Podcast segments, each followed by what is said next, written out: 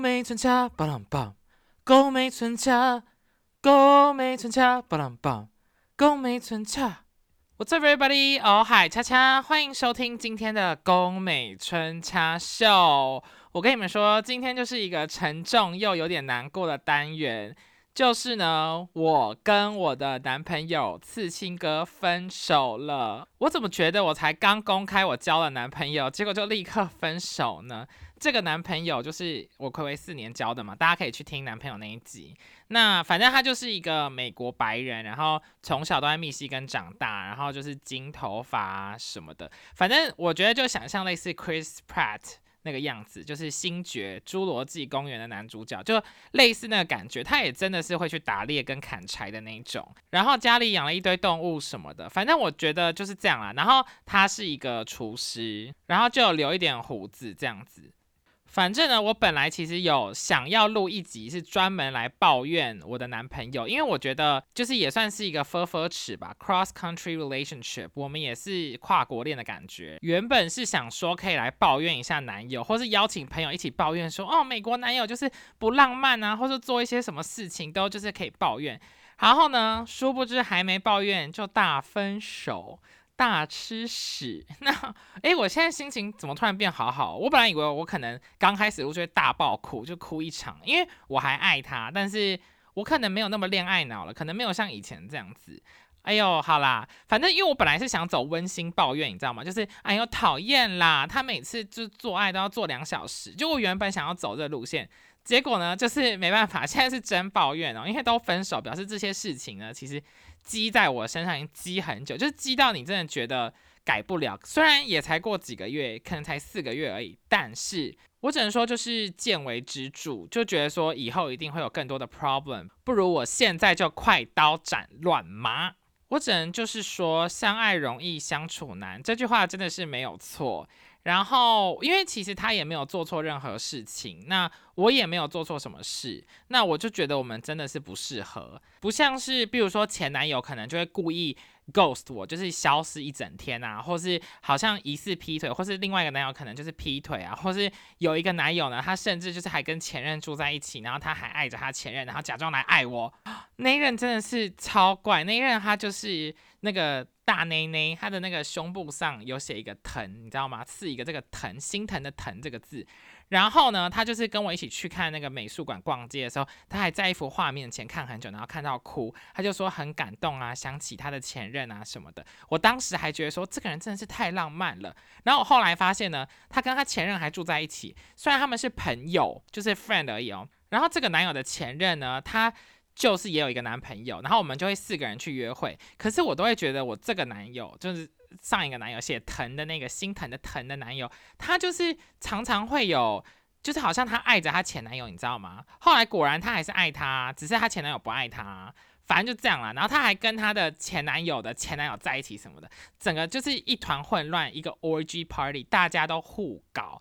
总之呢，这个人就是也是伤得我很深，让我半夜五味梦回都一直哭，一直哭。好，那现在跳一下，回到现在的男友，就是前男友。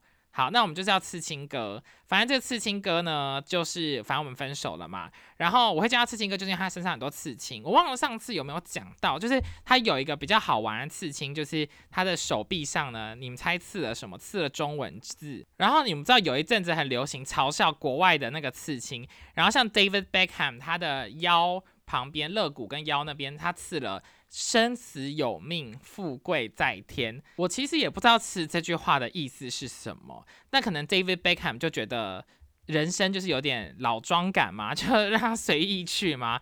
然后也也有人就是曾经被刺过什么米田共那种，就是说哦，因为米田共就是粪嘛，大便的意思。米田共呢，就是有发财的感觉，因为你有米，你有田，有共。然后 Nicki Minaj 手臂上也有写那个“上帝与你同在”。总之，这些刺青就是很好笑。然后像我刚刚提到的另外一个前前男友嘛，他的那大奶奶奶奶，他的胸肌超大超厚，现在想起来还是觉得很性感。上面就写了疼，心疼的疼。那我这个男友呢，他则是在手臂上刺了摇滚明星，我就觉得还蛮可爱的。其实虽然有点好笑，就是 rock star，因为他会弹吉他，他的手指头就是非常的灵活，然后。就是很灵活，各种灵活。然后他就是嗯会弹吉他。哎，我现在突然一时不知道怎么办。好，对，就是所以他刺了 rock star 就摇滚明星。他说他是那时候去日本的时候刺的，因为他在日本也有待过一年的时间，在那边学怎么切鱼啊、切寿司啊那一种。因为他之前是在日本餐厅当过主厨，后来他现在是在意大利餐厅当主厨。对，然后你看他是厨师，他真的手很灵活。我常常就觉得我自己被当成是那个 Thanksgiving，你知道吗？感恩节的火鸡，就是会被塞得乱七八糟。但他确实在感恩节也有开这个笑话，他就说我很像一个火鸡，然后他就是要帮我填满什么的。哎呀，好情色啊！好，我再想想看，他还有什么背景？就是他是射手座，然后他的父母离婚，可是都住在同一个 area。他还有一个哥哥。然后他有一个好朋友，哎，好难哦，因为我想说提供大家一些 background information，你们知道吗？就是他平常很喜欢砍柴跟买枪。对我们上次去约会的时候，我们两个是去买枪，哎，就我们那时候先吃佛，因为我现在胃不好，佛吃一吃，吃吃佛，然后把那个 Vietnamese 的米线吃完以后，他就说他想要去买枪，可是其实枪很好买，我们就随便到了一个一个 sports good 哦，就是一般的那种体育用品店。跟就是很随意的体育用品店哦，就是在都可旁边的那一种哦，确实在 Coco 那附近。然后他就是，我们就进去，然后那边就一整柜的枪，诶，枪呢其实也不贵，就便宜的可能就是两百多块，就是六七千台币开始，你就可以买到枪，诶，就觉得哇。比包包还便宜耶？还是说我以后就买枪，不要买包包？就 你们觉得还蛮好笑的吗？然后真的是逛枪哦，这我也可以拿，可是我不能射，因为我可能要有一个 license 我才能射。但我男友就可以狂射，哎，所以他现在只要买一把枪，他就可以到处乱射别人。我觉得好可怕哎，可是又觉得说，嗯，美国文化就是这样。然后。我们就在那边试枪，而且他试枪试超久，他试了有没有一个小时，每一把他都要拿起来摸摸看、比比看，然后就说哦，这个摸起来怎么样啊？这个扣的地方用起来怎么样？这个长度啊什么，就仿佛我跟我妹在那个香奈儿挑包包，诶，每个都要拿起来摸一下，说这链子好像有点重，这个皮又好柔软。那他就是在讲那个每个枪，你知道吗？就这个管子怎么样啊？然后这怎么样？其实我也看不懂。我后来就跑到那个体育用品店旁边有那种健身器材嘛，我就坐在其中一个健身器材上面划手机。滑一滑我都快睡着了，但是他就是逛得很开心。后来还真的买了枪，诶，然后他身上还是会平常会带那种像瑞士刀啊、小刀的那一种，就是因为真的是美国治安真的没那么好，所以你可能随时都要准备攻击。因为其实我看很多女学生，你看他们的 key chain 就是钥匙圈上面一定都会挂那个防狼喷雾。美国真的治安超不好的，因为前几天那个密西根州立大学才被枪扫射嘛，所以大家真的是要小心，而且是一个陌生人冲进去这样啪啪啪啪啪去那个学校大厅，然后把大家都射死，很可怕，真的是要小心。那我现在还有什么？哦，就他养的狗，我跟你讲，他养的两只狗跟两只猫，然后两只猫是黑猫。可是对那些黑猫，我其实不了解那品种，反正那猫就很可爱。就是我去他家睡觉的时候啊，早上起来的时候，就我还没起来，然后我就在睡睡睡睡睡，猫就会自己跳到我身上帮我按摩，我就觉得哇，这只猫咪真的是超可爱的。然后他的狗，它一只是秋田犬，我是 PO 在 IG Story 的时候才知道，它的秋田犬哇，超巨大。我本人一百七十三公分，那我这样子目测的话，我觉得应该至少有一百三十以上，就超爆大，然后全白，然后就很漂亮。然后又很可爱，就眼神就会呆呆的嘛。然后那个狗就是你可以跟它玩，就好好玩。然后它的毛就很舒服。然后下雪天就在雪里面跟它跑来跑去啊，或是它也会跟你一起躺在沙发上看电视，然后你就当它枕头，你知道吗？把那整只秋田犬当枕头靠，你就觉得哇，这是世界上最幸福的事情。我跟你讲，完全忘记有男友这个生物，因为这个狗真是太可爱了。然后它还有另外一个柴犬。柴犬已经够可爱，它柴犬是一个母的，就是刚刚秋田犬是男的。那母的这个柴犬呢，它就是很像公主，就是它的眼神然后举止就很优雅这样子。可是它就一直跑来跟你握手啊，然后跟你玩啊什么的，然后就静静的待在你旁边，然后让你摸它。然后猫也其实还有可爱的，猫就是会自己翻过来肚子给你摸。所以我就觉得哇，一直跟这些动物相处，我真的是好快乐、好开心哦！哎，完全忘记男友，就去他家的时候呢，就是为了跟这些。动物相处，整个就是狗狗、猫猫乐园这样子。而且像平常我们就在谈恋爱的时候啊，就大家不会传一些照片嘛，他有时候也会传一些自拍给我啊，然后我就会说，哎，那你的狗呢？你的狗现在怎么样？你的猫在干嘛呢？就我想看很多狗狗、猫猫的照片，胜过看他的，但他真的也是蛮常传的。其实我觉得到后面有时候我会觉得好，因为他真的很爱他的狗狗们，就是秋田犬跟柴犬，我觉得他有时候爱他们爱到。太爱他们，以至于他好像都没有那么关心我，就也有，但搞了半天我也很关心他们，所以我也不知道我们到底相不相爱呢？好，这开玩笑的啦，当然是有相爱啦。好，那我现在进入第一个抱怨的事情，第一个要值得我抱怨的事情呢，就是画大饼。我曾经在我的 Instagram 上面讲过，美国人的习惯和美国人的专长就是画大饼。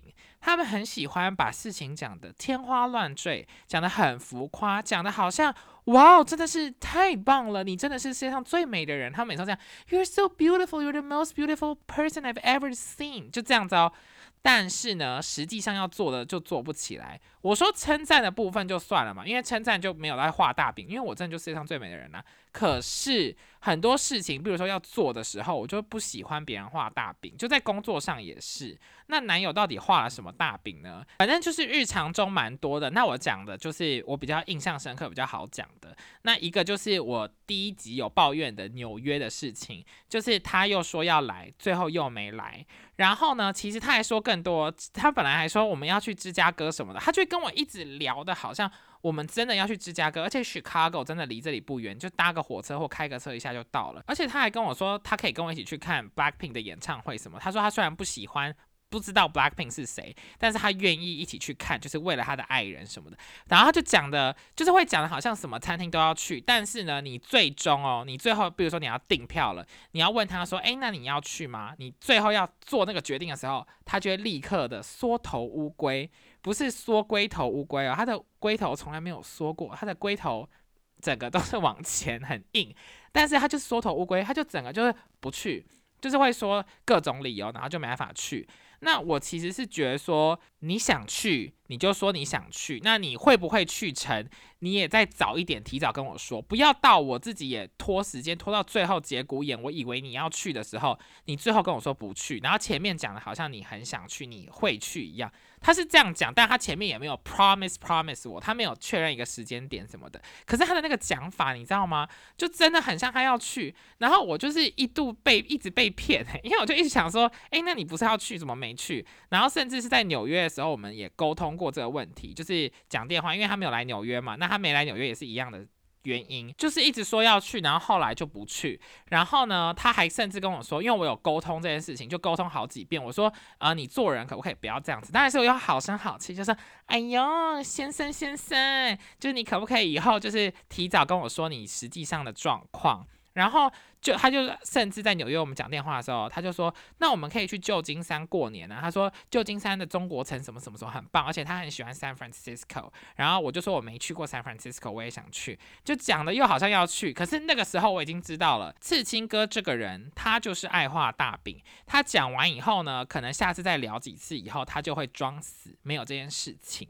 那我觉得也算是一种磨合。所以他讲完说旧金山过年，我就是也附和讲的很开心，但是我就知道。不可能去成。那我们还要讲过什么？去多伦多啊？去哪里哪里？我觉得总而言之就是好。如果我们聊了五个六个这么实际上的讲，好像要去要去哦，就是很多要去也是他自己提出来的。那最后。至少也要给我安排去一个点吧，就最好我们也要去一个地方吧。结果呢，我就跟他说，像我 Spring Break，Spring Break 有一个礼拜，我超过一个礼拜，就是还有什么什么九天这些，就前后加加加。那我就想说，我有这么多时间，Spring Break 我们也可以一起出去玩。结果呢，一坨大片。因为我跟你讲，即便他现在失业哦，他就是没有工作，但是他也不想要陪伴我。我就觉得这个人是怎么回事，也就是不安排，或是。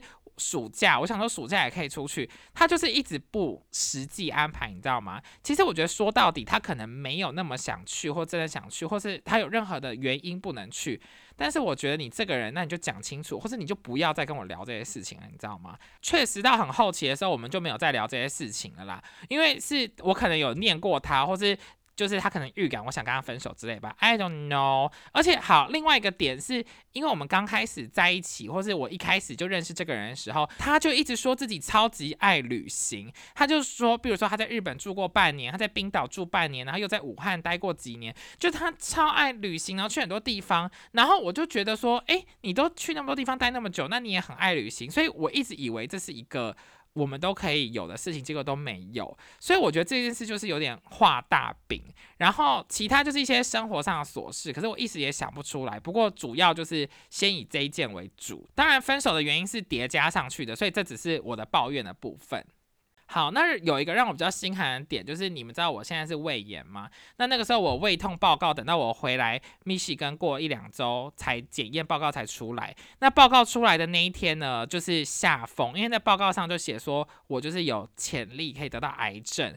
我就想说我要死掉了，我要死掉了。我真的，我跟你讲，我真的是直接倒在那个床上，想说我要死了。好，那我除了快要得癌症以外，我又怎么样呢？我车子又坏掉，我的那台车子呢，它上面有两个灯一直亮亮亮亮亮，就是我花了好多钱修以后，修完以后又坏掉，就被那个修车厂弄坏，所以我车坏，我胃痛，然后我开学很累，就是我整个人就是人生最低潮哦。然后呢，这个时候呢，我的。男友就刺青哥呢，他整个人也不是那种很会安慰人的人。就比如说，我跟他说我好像得胃癌什么的，然后你知道他跟我说什么？他说：“哦，我之前也生过什么重病啊。”然后就开始讲自己的事。我就觉得，先生先生，你是不是也可以稍微安慰我一下？毕竟我是你的另一半，我是你的男友，你可以稍微的关心我一点。然后他就是。啊，就我跟他讲以后，他就稍微好像关心，可是因为他不是那种会你啊、我啊、情啊、爱啊那种人，所以我也没办法真的说什么。但他就说，哦，你可以吃什么什么什么，你可以吃什么什么药啊，就对胃比较好啊，叭叭叭叭叭。好，他就有稍微认真讲。然后因为我那个时候车子坏掉呢，我要拿去修。然后可是因为我很怕我在修的路上抛锚，所以我除了胃癌又车子坏掉，我就一直很担心。所以我就跟他说，就跟他讲这件事情。然后他就开始又画大饼喽，他就跟我说。没关系，我可以开车去你家哦，因为他搬家，他买了一个新房子，所以他家现在离我家两个小时，two hours 资源。我顺带一提，就虽然两个小时真的蛮远的啦，但是我很多同事都是开车一个小时来上班，就其实一个小时对密西根这边美国开车其实算还好。我真的也有同事是开两个小时，我今天早上那同事我才说，哎，你是住在那个怎么很远很远的地方？他说对啊，他开两个小时来，因为他是后来找到这个工作，然后他本来住那边。Anyways，总之呢。我就是因为很担心，因为我跟车也不熟，我是去年八月才开始开车的，所以我都不太会，然后胃又很痛，然后他就跟我说，刺青哥呢，他就说好没关系，我明天呢，因为他现在失业，他失业啊，他就说我明天没事，所以我就开车呢下去找你，再跟你一起呢开车到你散的修车厂，因为我的那个修车的地方本来在全随便一个地方修嘛，结果修烂了，所以我想要去原厂修。好，他是这样讲，是不是还蛮感人的？就是他要来，我就说好，那明天早。上什么什么什么什么好，那我们就确定个时间喽。好，结果到隔天早上，他就传讯息跟我说，因为他哥，他哥有开一家砍树公司，他说他哥呢的砍树公司需要有人去帮忙，所以呢他没办法来载我去，没办法跟我一起去。当然我也只能说好，我怎么可能说不行？你一定要来陪我，就是这样。可是我可以理解为什么有些女生，你知道吗，在。伴侣关系中会被男生给逼疯，因为我就是真的是被逼疯，我真的是搞得我好像说你都不陪我去哪里玩，不是你是你自己一直说你要陪我，然后你最后不陪，然后你自己说要去，然后你又不陪我去。其实到这件事情以后，加上前面很常发生类似的事情，我就很心寒，因为我觉得就是你怎么会这样子？我已经快死掉，我的车子也随时会有爆炸的危险，然后你还不陪我，我就觉得很。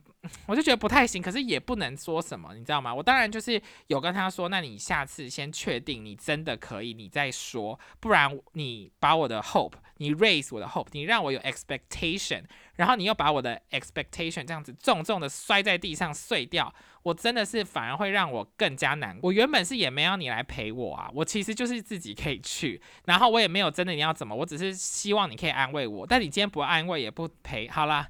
反正这件事就让我很气。延续刚刚的点，就是交往两个月后呢，他已经开始有一点阴阳怪气，因为我觉得他可能不知道他是不是他没那么爱我，或者他决定要做自己。我举个例子，有一次呢，那这件事是发生在我刚刚讲那个车子抛锚事件的前一周。那前一周我的车子还是坏掉的，然后我的胃也是痛的，所以是类似的状况，只是没那么严重的时候。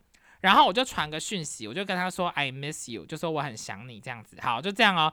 结果你知道他回什么吗？他说：“那你可以开车来我家。”这就叫我开两个小时的车去他家。重点是，哎，你他那时候已经知道我的胃在痛，他知道我的车已经坏掉了，他还叫我自己开两个小时的车去他家。哎，我想说，先生，你那时候失业哦，他失业，他没有工作，就你没事做，你可以来陪我。是，我是真的 physically 我的。Physical 真的是没办法抵达两个小时多到你家，我是真的没办法，我的车子也没办法抵达。然后他就讲这种话，哎，就开始有一点，我就想说你怎么会？他就开始这样子，他就觉得，我觉得他有一点类似，觉得我都不付出，但他都有付出。哎，我每个礼拜都有送他不同的小礼物，哎，真的是每个礼拜哦，就是。之前每个礼拜我们可能见面三天之类，可是因为我可能只有一天有时间去买东西嘛，所以我就有送他很多小礼物。然后我我妹从那个台湾来的时候，我也请我妹带凤梨酥来给她，就是我买凤梨酥给她吃。所以我就是还算是尽心尽力的，有送一些小礼物之类的啊，九马龙的香水、内裤、袜子，什么都送好。然后狗的零食，我就是常常送他东西耶。好，那我现在抱怨这礼物的部分。好，那就讲到浪漫的部分。他一开始有在努力要浪漫，虽然他说他不是一个浪漫那么浪漫的人，但是我们就是会出去，他会送我花什么的。好，那我就觉得这个人就是有在 put effort 嘛，有在努力的想要谈恋爱。那当然，我们前两个月跟还没在一起的时候都过得超好，然后就相爱的感觉。可是呢，后来呢，就有一次，好，也是讲到圣诞节。圣诞节的时候呢，我就问。他他说：“哎，那我们要不要来玩交换礼物？因为毕竟从我们从我们认识到圣诞节那个时候，大概两个三个三个月这样子。然后我就他都没有送过我任何礼物。他唯一送过我的礼物呢，是有一次我们吃完饭，然后他就带我去情趣用品店买了一堆情趣用品，然后送给我。可是这些情趣用品是谁要用？是他要用在我身上。当然我也可以自己用，可是我比较不太会用情趣用品。可是这些东西都是 for。” Mutual fun，你知道吗？是一起的。那我觉得除了这个以外，他什么都没有送过。好，我也没有要求他送我礼物，因为他会请我吃饭嘛。好，回到圣诞节，我也不是。要他送我礼物，就我想要玩交换，就我们可以彼此送。可是刺金哥就跟我说，他不想玩交换礼物，他说他已经买了一个礼物给我了，所以不用玩交换礼物。那我就没有要买这个交换礼物，但是我还是要买很多礼物给他。但是这个交换礼物就没有要玩，只是等他送我这个礼物。好，那这个礼物呢，他那时候是跟我说是从英国寄来一个克制化的东西，那没有实际讲什么。那我也不想要毁了这个惊喜，所以我没有细问他。好，那过了两三周以后呢，我回来。密西根嘛，我从纽约回来，他接我的时候呢，我就很好奇，我就突然想到这件事情，我就问他说：“诶，那那个礼物呢？”他就说那个礼物就在海关那边，可能卡住就没有来。接着呢，就是过了两三周，然后我又想起这件事嘛，所以我就问刺青哥说：“诶，那那个礼物呢？”刺青哥就跟我说：“哦，那个礼物就是因为后来被海关寄丢了，所以就没有来，但他没有 refund 他，把那个钱给他。”我说：“所以你要送我的东西是什么啊？”然后刺青哥就说，他要送我的东西呢，是他很久以前他住在日本，他认识一些日本人，所以他请一个日本那边有一个在做布料的他认识的人，就是他专门织布什么的，织了一块很厉害的布。那块布呢，要六百块美金，就是一万八千块台币。那个布是特地从东京刻制化，然后寄来给我的。我就说那真的很可惜啊，什么什么什么的。然后反正我们就讲一讲，这话题就转掉了。可是我内心是有一点觉得有点奇怪。第一个是我觉得，可是你一开始说这东西是从英国寄来的，我就觉得好。我一方面觉得他有可能在说谎，另一方面又觉得。很不像谎，因为好像太细节、太真实，所以其实我也搞不懂。就是我好，我不知道，那请各位客观判断一下，他到底有没有在说谎？因为他就是前后讲的完全不一样，然后要送的东西也不一样，所以，可我当下是先信了，就是我是觉得说，哦，是哦，哦，你真的很用心诶。我当下是认真这样觉得。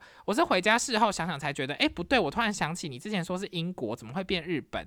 然后怎么会变成一块布料？然后这整个都很听起来不太对。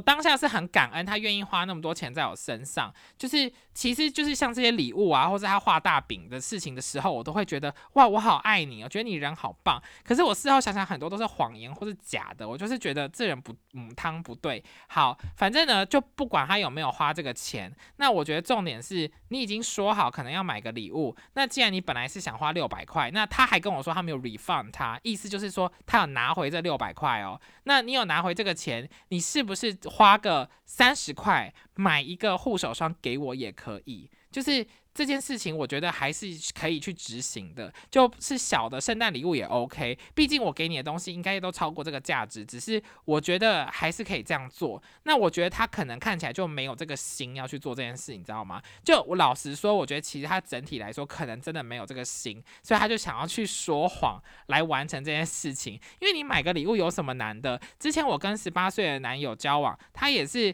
他礼物好，他有一次买的礼物也很随便，可是那个项链一看。就是从那种呃地铁观光圣地的那种店买的，然后他随便买的。可是呢，我就觉得至少你有努力去买一个东西，你知道吗？就我觉得，好好，你有努力。因为像我是比较喜欢认真挑，像那时候我跟十八岁的男友，就我还去潘朵拉买了我们两个的对的手链，就两个一样的手链这样子。所以我就觉得有没有心才是重点，好不好？接下来我好，我先讲一下他有另外一件事情。那我觉得这件事情可能或多或少影响到他的阴阳怪气，可是我没办法全然的确认。只是这个也发生在我们的感情之中。然后，可是这比较是他的事情，比较不是他去如何对待我，而就是可以展现刺青哥这个人的个性的一个面，就是我的前男友。好，我们交往之前跟交往的时候呢，他在一家意大利的餐厅当主厨，就是掌握所有的厨师的那个主厨。那个时候呢，他其实也很常跟我抱怨说他的工作很忙，而且其实我们那时候反而见面的时间都很难，因为像我自己是教课是礼拜一到礼拜四，然后都是白天的时间，那他上班的时间呢是礼拜二到礼拜六，然后是下午跟晚上，所以我们完全是错开来，但是。他那个时候真的是超积极的在爱我，就是他会晚上，然后就是还买了一堆吃的，然后来我家，然后待到隔天，然后早上他再回去，因为他下午才上班嘛，或是他就会很积极的想找时间见面。反正到快十二月、十二月初的时候呢，他就说有一个人要投资他开 Patisserie，就是一个甜点糕点店这样子。然后呢，Patisserie 他就是很想开，因为他是主厨嘛，他也很愿意开嘛。那有人愿意投资他，当然是很好。所以呢，因此呢，他也很不喜欢在他那个餐厅上班。所以刺青哥呢，他就辞去了意大利餐厅的工作，然后呢，决定要去开甜点店。好，那他辞掉这个工作的时候呢，后来呢，他就跟我聊天的时候呢，他就跟我说，哦，他也不要开甜点店了。我说为什么？他说因为那个投资方呢，可能我不确定实际是怎样。他说那个投资方可能要参与百分之三十他的决定权，但是呢。刺青哥他想要有百分之百的决定权，但是我自己是觉得说，今天有人投资你，就是投资的人花所有的钱给你，那他们一定也有说话的权利啊。就像是 Hive 收购了啊，现在讲这种 Hive 收购了一些其他的底下的公司，那他们当然也有说话的权利，因为他们有出钱。那可是他刺青哥就是一个非常比较可能自尊心偏高，然后艺术家的气质，所以呢，他就是不愿意做这件事情。好，那后来呢，他说又有一个人找他去当厨艺学校的老师，所以那个时候呢，他就说他决定要选这份工作，就是他决定推掉甜点店。然后呢，去厨艺学校当老师。然后因为厨艺学校当老师还不错，因为他跟我说那个时候他们一天一周只要上三天班啊，然后怎么样怎么样，就是因为他很会 butchery，就是他很会砍那个肉啦，就是砍砍肉就对了，把那个肉剁剁来剁去啊，去骨头啊什么的，就他的专长。所以他们也很需要这样的人才，他就可以去教这些。那个时候呢，他跟我讲了两件事情。第一件事情呢，就是他说，哦，那我之后就会有很多时间，那我就可以陪我的男友。因为其实呢，他跟我说，他不当餐厅主厨的原因，或是他不该甜点店的原因，有另外一个呢，就是他希望可以有很多 personal life 的时间，比如说陪伴男友。他一直说他 spend more time with his boyfriend，就是我。就刺青哥想花时间陪我，陪他的狗，或是陪朋友、陪呃家人之类的，所以他想要有一些自己的时间。另一件事情呢，就是这个学校他们很愿意签他，他们愿意签他两年、三年，就是直接签很长。然后他们的签呢，是你约越长就给你越多的钱，然后那钱真的是超多。然后呢，你知道他竟然跟我说什么吗？刺青哥说可是学校要有签那么长，我也不确定我想不想教书。那我就说，我就跟学校说，先不要签，但是我下学期呢，先去教一个礼拜。我是教完一个礼拜，我觉得我喜欢这份工作，我再签。就是金哥这样跟我讲，然后我当下就有一点吓到，我就觉得说，嗯，这样子确定是好的吗？因为我本人可能可能我机会比较少吧，可能我比较可可怜一点，就是我有什么机会，我就想说好，我要好好把握，赶快签下去。但是呢，他就说不签呢，所以当下我是觉得说，嗯，这样真的好吗？但是我觉得，因为我也才刚认识他不久，我也没有这个立场去决定他的人生跟规划，于是他想要怎么样就怎么样。结果呢？等到下一个学期，就是他要开始教的学期的第一周，就是一月的时候呢，他有一天就传简讯跟我说：“哦，因为学校有一些人事异动，就是他们学校的董事长、董座们呢，有一个董座想要卡一个朋友进他的这个位置，教学的位置，所以呢，他们决定把我的男友刺青哥给踢掉。”然后卡这个人进去，所以他们卡另外一个人把刺青哥踢掉。那为什么他们可以这么做？就是因为刺青哥没有签约，刺青哥自己跟他们说不要签约，所以最后就被踢掉了。然后他跟我讲的时候呢，他当然是很难过，然后我就好好的安慰他。然后我也不是一个白目的人，所以我也不会跟他说，我就跟你讲吧，我完全没有跟他讲过这句话，完全没有提到。但是我内心就觉得说，我就跟你讲吧，我就说就是事情很容易有变数，你要赶快卡好位置。但是他就是。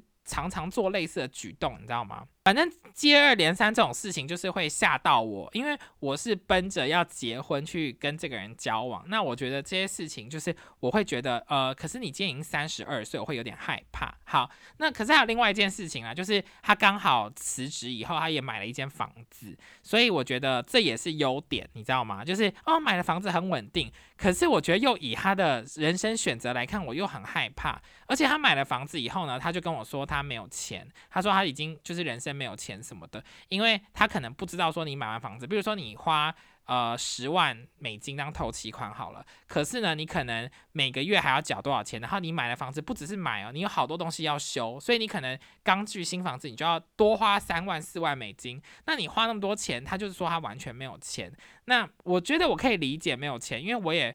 很穷，然后我也经历过这种失业什么什么的感觉，但是我觉得至少我有很努力在找工作，或者我很努力在做什么什么事情。然后呢，我也有请他吃饭啊，然后我们之后都 A A 制啊，什么什么都没差，这些都 OK。因为我觉得你前面也展现你够爱我了，那你有认真追我，我其实就觉得很 OK 了。可是他的这些决定哦，还是会让我有点担心。虽然是他不是我，但是我会担心。后来呢，刺青哥他就找了几周工作，就花了几个礼拜，然后他工作都找不太到，因为他不想要当厨师，可是他又只有高中学历，然后他也。只会煮东西而已。然后他跟我说，厨师太忙，他不要当，他想要有那个工作是可以 spend more time with my boyfriend。他甚至还去什么 marketing firm 面试，就 marketing 完全不是他的 criteria。然后他面试的时候，他还聊到我，他还说，哦，我的男友就是上过 Project Runway 什么的。然后他们还说，哇，你男友上过 Project Runway，就是因为他会聊这件事情，是因为他去那个 marketing firm 的时候，他们前面在播 Project Runway，所以他就聊到我。然后他后来也没有得到那个工作啊。好，那我不知道现在听众有没有听到一个点，就他前面一直说要 spend time with my boyfriend，那你们听前期，他根本没有 spend time with his boyfriend，我的前男友刺青哥，他根本没有特别花时间陪我，诶，就你失业没事，然后你工作也不好好找，那你不如就来我家，你还可以吃我家的饭，喝我家的汤。还有免费的性爱，就是整个你就可以来我家，那你也不做这件事情，然后你每天都不知道在干嘛。当然，我也可以理解他可能脑中有经过很多，可能很忧郁啊、很焦虑之类，我不知道。但是整个状况的下来就是非常阴阳怪气。后来呢，他就跑去砍树，他就跑去砍树。去帮别人家的院子砍树哦，就是他他哥啦，他哥有一个公司，就是专门帮别人砍树就对了，所以他就去很多地方砍树，然后呢还跑去打猎。总之目前为止啦，他最后找到这份工作。是要做保镖，就是去护送一些东西的那种保镖，然后就开车啊，然后就穿防弹背心，然后可能会被射啊什么的。然后因为他住在那个大底特律，底特律外围，所以我觉得整个状况只能说就是好啦，就是蛮危险的。然后就希望他可以平安安好，但是他非常喜欢这个工作，胜过其他工作。他就觉得说他很喜欢做这件事情。我觉得可能是射手座吧，就是觉得非常向往这些事情，然后又自尊心很高，又想要有自己的时间，不想被管啊什么的。那我再来讲一个小小的事件好了，就是呃，我去他家要开两个小时又十五分钟，就是蛮远的。我从我家开到加拿大都比较近，觉得很好笑吗？我还不如开到加拿大嘞。那因为我的前男友刺青哥他是一个厨师嘛，那他其实当厨师，可是他跟我交往这么久，他还没有没有久，才几个月，可是他从来没有煮过一道菜给我吃，就都是他来我家，然后我会煮给他吃，他就是用买的。当然，其实我觉得蛮可爱的，就是比如说我会煮寿喜烧或煮什么，然后你是厨师，如果有人煮给你吃，你就格外的感动嘛。但他讨厌红豆汤。好，接着在我车整个修好以后呢，就换成是我会去他家，因为我觉得他家有狗，其实我就想他家摸狗，但是其实要开两个多小时也是真的很累。然后呢，在去之前呢，他就一直跟我说：“哦，我你这一次来，我一定要煮菜给你吃哦。”就是因为我胃炎嘛，他就说他特地煮煮煮什么给我吃。一样，他的起手式就是会讲的，好像他一定要好煮一场。当然，我是觉得很感动，因为你就是厨师嘛，那又觉得说，反正这其实煮个东西也没有太难，所以我就觉得一定会做到的事情。结果呢，到我们约的那一天呢，我们先在没有在他家，可现在附近的那个 mall 逛一逛啊，然后又吃个午餐什么的。好，后来到要回到他家的时候呢，之前我们就先去了中国超市，然后我就在那个超市里面，我就想要买一些馒头，因为我要去他家过夜嘛。那我就想说，我怕隔天早上没有东西吃，就是没有我适合吃的东西，那至少吃个馒头也可以。然后呢，我就说，哎，那你晚餐要煮什么？他就说他要煮水饺跟泡菜。然后我说，哎，可是我不能吃，哎，他说，对啊，因为水饺跟泡菜是他自己要吃的。刺青哥就说他要煮他自己要吃的东西，然后没有想到我要吃什么，哎，今天我跟你一起约会，然后我晚上要到你家吃饭，那你是不是应该要想一下我也要吃什么？就是你要有点安排吧，就是一般人会去设想，就算是朋友、家人。或是陌生人好了，我也会去想一下，说，诶，那你来我家，你可能会没有东西吃，那我就说，那我们要不要叫个外卖之类的？他完全没有这方面的想法，他就觉得说他自己要吃水饺，诶，完全他的表达方式就是完全好像忘记了我，而且甚至是他前几天都有一直说他要煮饭给我吃，最后竟然没有要煮晚餐。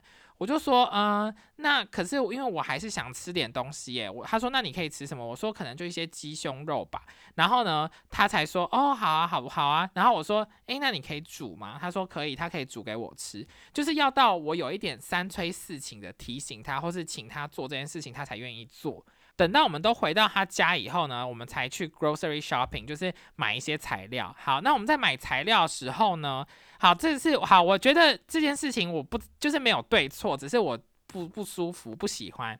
好，我们去买菜的时候呢，他就提着篮子就挑了他要买的东西嘛，就是要煮给我吃的，然后问我哪个哪个可以嘛，然后他就要煮。好，要结账之前，因为我当下真的没想太多，因为你前面一直说你要煮给我吃，那你之前你来我家吃的任何东西，我煮任何东西，我也从来没有收过你钱。所以呢，他在那边选完材料以后呢，要结账的时候呢，他就跟我说。诶，那你这个要自己付吧？我就说哦，好啊，我自己付，因为我没有觉得说我不能付，只是我以为就是听起来很像是你要 take care 我的 dinner，你要 cook 我的 dinner，你不会真的跟我收钱。重点是那几道东西加起来可能才十五块美金，四百五十块台币，就是以美国的物价来说，真的没有很多，就一点点而已，一般很普通，比一般晚餐还便宜。好，反正就这样子结束了。但是最让我吊诡的点。就是呢，我们回去以后，他非常的认真煮，他认真到就比如说什么要烤，然后把什么东西打成那个酱，就是最后的成品就是好好吃，很像你在 Master Chef 上面会看到的东西，然后很像去法国餐厅，还有放一个那个酱放在旁边什么就很精致，可是。而且要花两个小时哦，就我在他家就看了电视看好久，然后又陪他狗玩，又洗澡做好多事情，他还没煮完的那种，对他很认真做，可是我就觉得非常奇怪，我想说，哎，那你前面。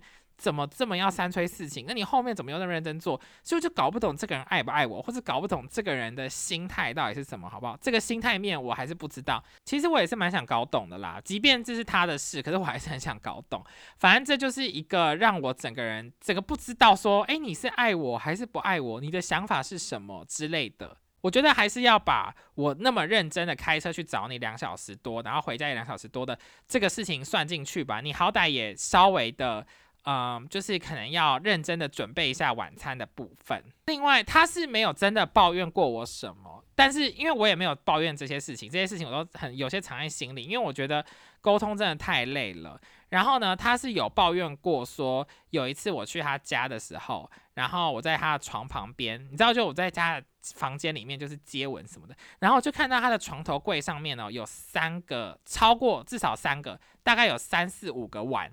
大的碗哦，叠在一起，然后里面是有酱啊，什么有汁啊，就是是吃过东西的。然后呢，我就跟他说：“哎，你这边有这个碗呢，你要不要拿去洗？”然后呢，他当下就说：“哦，没关系啊，就是他平常吃的就放那边，不会怎么样啊。”好，当下好像没什么事。后来他为了这件事就是怄气怄了几天，我就说：“哎，你到底在生什么气？”他才跟我说，他觉得我很 disrespectful，他觉得我非常 disrespect，我就是。完全不尊重他，我说有吗？他说因为你不尊重我，你嫌弃我，你说我的家很脏。我说我没有，我是问你那个碗为什么不拿去洗？因为你就叠了，真的是三三个碗以上，很多碗，我就是真的是记忆犹新，就很多碗，然后里面就是吃过的东西，就叠在床头柜。今天你是叠在床头柜，今天你叠在你的餐桌，你叠在洗手槽，我都没擦，就这没关系，我也没有觉得床头柜有擦。可是我如果要在那个床头柜旁边亲热，我会觉得说。呃，是不是有一点味道？就是我是会有点担心，或是我会担心我的手一伸就把那个碗给摔破了。我不想要破坏你的碗，所以我还要很认真的跟他解释，我真的没有任何恶意。不过刺金哥就觉得我有要攻击他，我觉得他可能也算是自尊心比较高的人嘛。因为整体来说，我后来的感觉是这样子。那到后面，其实我觉得最主要的点是我可能希望约会的时候，我们都可以找很多事情做。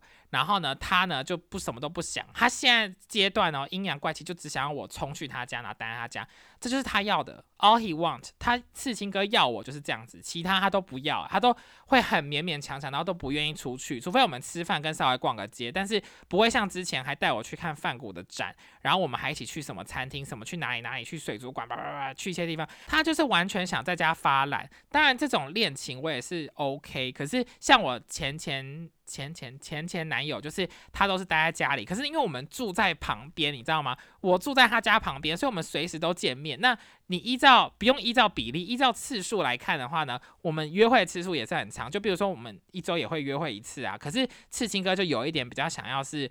我就是去他家，然后待着就结束。然后呢，他就跟我说，他不是那么喜欢浪漫的人。我说我也不用到很浪漫，可是他好像就是开始做自己，你知道吗？他已经没有像前期追我或是刚在一起那么认真。然后他还甚至跟我说，他不喜欢这种青少年的恋爱，他觉得这样子谈恋爱，什么要送礼物啊，什么都很像青少年啊，他觉得很没必要。就是好，那我觉得也 OK。就我们大家对恋爱的想象不一样，其实我也是跟他谈恋爱以后才知道，我觉得仪式感这件事情很重要。可是我觉得至少我们两个。要在中间相遇，我们要 meet in the middle，就是你也要妥协一点吧，不是到最后都是每一周我自己开两个小时车冲到你家，然后跟你的狗狗抱在一起，那个浪漫的感觉，或是我觉得还在很前期耶，我们才三四个月而已，就还不需要到这个地步吧。但他就是非常的固执，就不愿意改变，然后非常做自己。好，这件事情最后体现在一个地方，就让我就是决定要分手，就是情人节。那情人节的时候呢，我们当然没有任何安排，因为我们住比较远，加上他那个时候在在密西根北边，就是非常北非常北哦，北到不行，就是加拿大，诶，就一直离加拿大很近，没办法。然后呢，他就在那边砍树，加上 hunting，他就是猎山猪，猎一些什么猪啊，很大很大的猪。他还说猎完的猪就要带回来，然后煮给我吃。反正我就觉得好蛮有趣的。回到情人节，就是我得在情人节前呢，就有一点也是三催四请，说，哎，那我们这周末要不要做点什么事情啊？他就说他不喜欢过情人节，他不喜欢过任何节日。好，他确实是这样的人，就是在我看他以前的 Facebook 或是 Instagram 的那个资讯，我都知道说他不是会过节日的人。可是你今天有情人，你要稍微的过一下吧。就他是讲的像那种连晚餐什么都不愿意，所以是我三催四请，我们才说好，那可以去吃寿司什么的。那个时候我们就在传简讯聊天，聊着聊着呢，我灵光一闪呢，就问他说：“那情人节的时候你可以送我花吗？因为我就觉得情人节至少要有一束花吧，或是一朵花也好吧。而且也不是说我不送他礼物，我也有准备礼物送他，但是就是蛮可爱的，就是柴犬的东西。好，那总之呢，他既然就跟我说，可是他最近没有钱，他没办法送我花。”然后我说没关系，你没有钱那就不要送，没关系。好，可是我觉得吊诡的是，你没有钱买一束花或是一朵花，但是你有钱。他那时候后来哦，花了一千五百块去买了一个枪，诶，就是在同一周。好，我觉得枪很重要嘛，可以防身，但他有很多把枪了，就咻咻咻。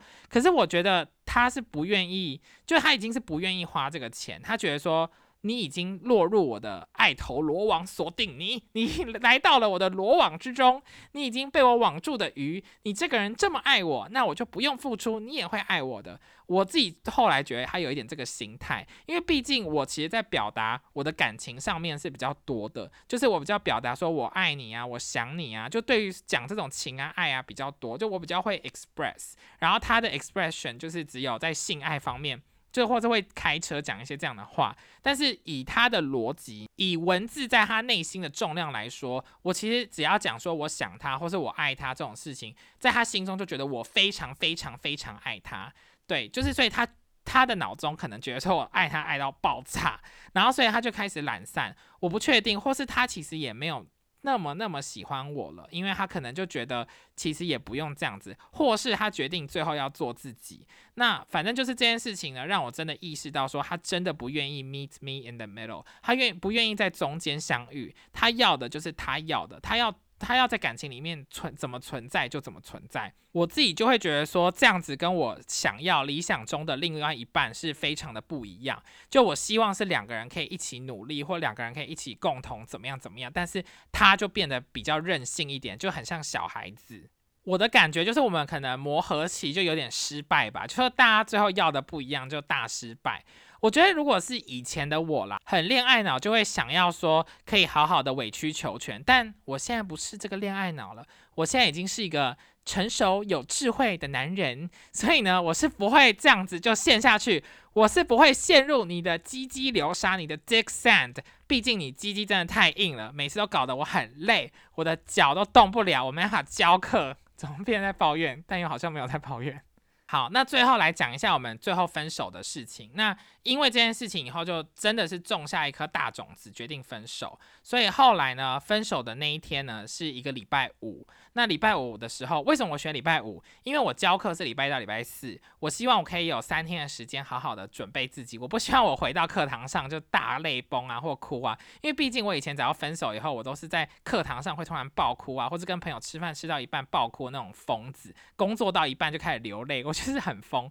礼拜五的时候呢，其实我想了很多，我在想到底应该要见面分手呢，简讯分手还是打电话？那我觉得见面的话呢，其实没有必要，而且有点尴尬，你知道吗？而且我怕见面以后我可能心软就没有要分手的意思。那如果是传简讯的话，又太冷冰冰，而且传简讯你还要等对方回，那如果对方不回就很烦。所以我觉得不如呢就打电话分手。那我就讲打电话呢跟他说，其实呢我就是。觉得我们两个没有那么合，那我觉得你也有这样的感觉，那我觉得我们两个就比较适合当朋友，那我们就分手吧。他就说他还想要再努力看看，刺青哥就有表达说他觉得这关系很好，可以再继续。可是他也表达说，如果你觉得可以分手的话，那我觉得还是分手比较好。就是他听上去他可能也想分手，可是他想要假装他想挽回，我也不知道。而且我们这件事情呢，之前有沟通过。但是我发现说，我们沟通完他还是不会改。他会沟通的时候，表面上好像会改会改会 meet in the middle，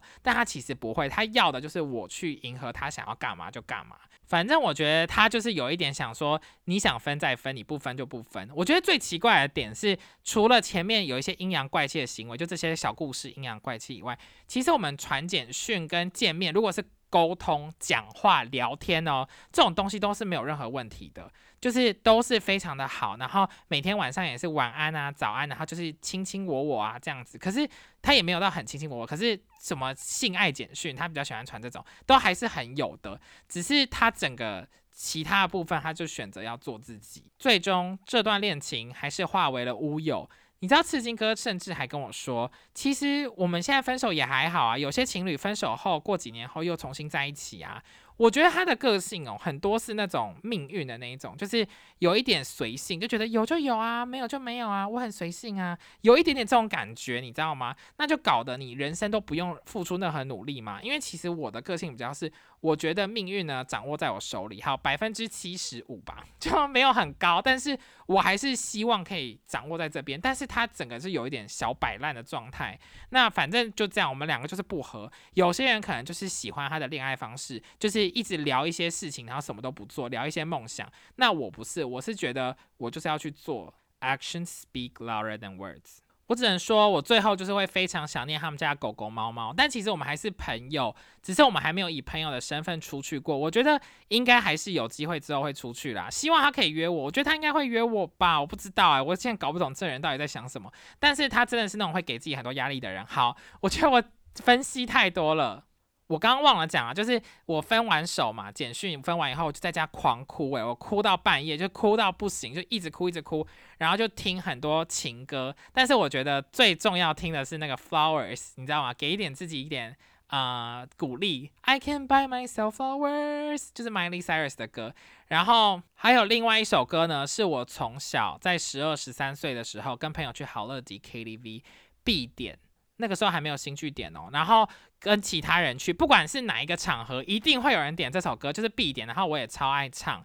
然后这首歌的歌词呢，我从小我就是听不太懂嘛，就是听得懂，但是没有走心。但这一次呢，这首歌就变成主打歌，就我听了以后就会哭。那这一首歌到底是什么歌呢？就是蔡依林的《倒带》。我觉得这首歌的歌词完全就在写我这段短暂的 四个月的恋曲。这首歌的歌词是什么？我受够了等待，大大走音。我受够了，算了，我用念的。我受够了等待你所谓的安排，说的未来到底多久才来？到底多久才来？总是要来不及才知道我可爱。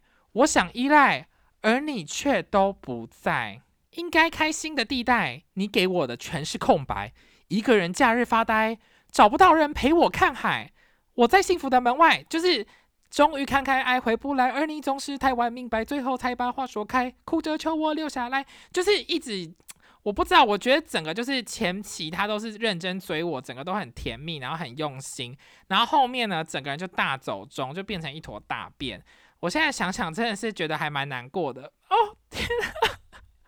哎，我就是觉得我怎么会 这么可怜，就是整个人生感觉很不顺。我刚刚就是先哭了一下，再回来继续录，因为我现在想要沉着冷静跟优雅。哎，反正我觉得在这个恋情之中啦，还是早死早超生的一个心态。就是如果可以不要拖很久，什么结婚啊、生小孩啊什么的，如果早一点发现不适合，那早一点先分手也是不错的事情。那虽然分的时候很痛苦，就是我整个就是哭到心很痛，可是。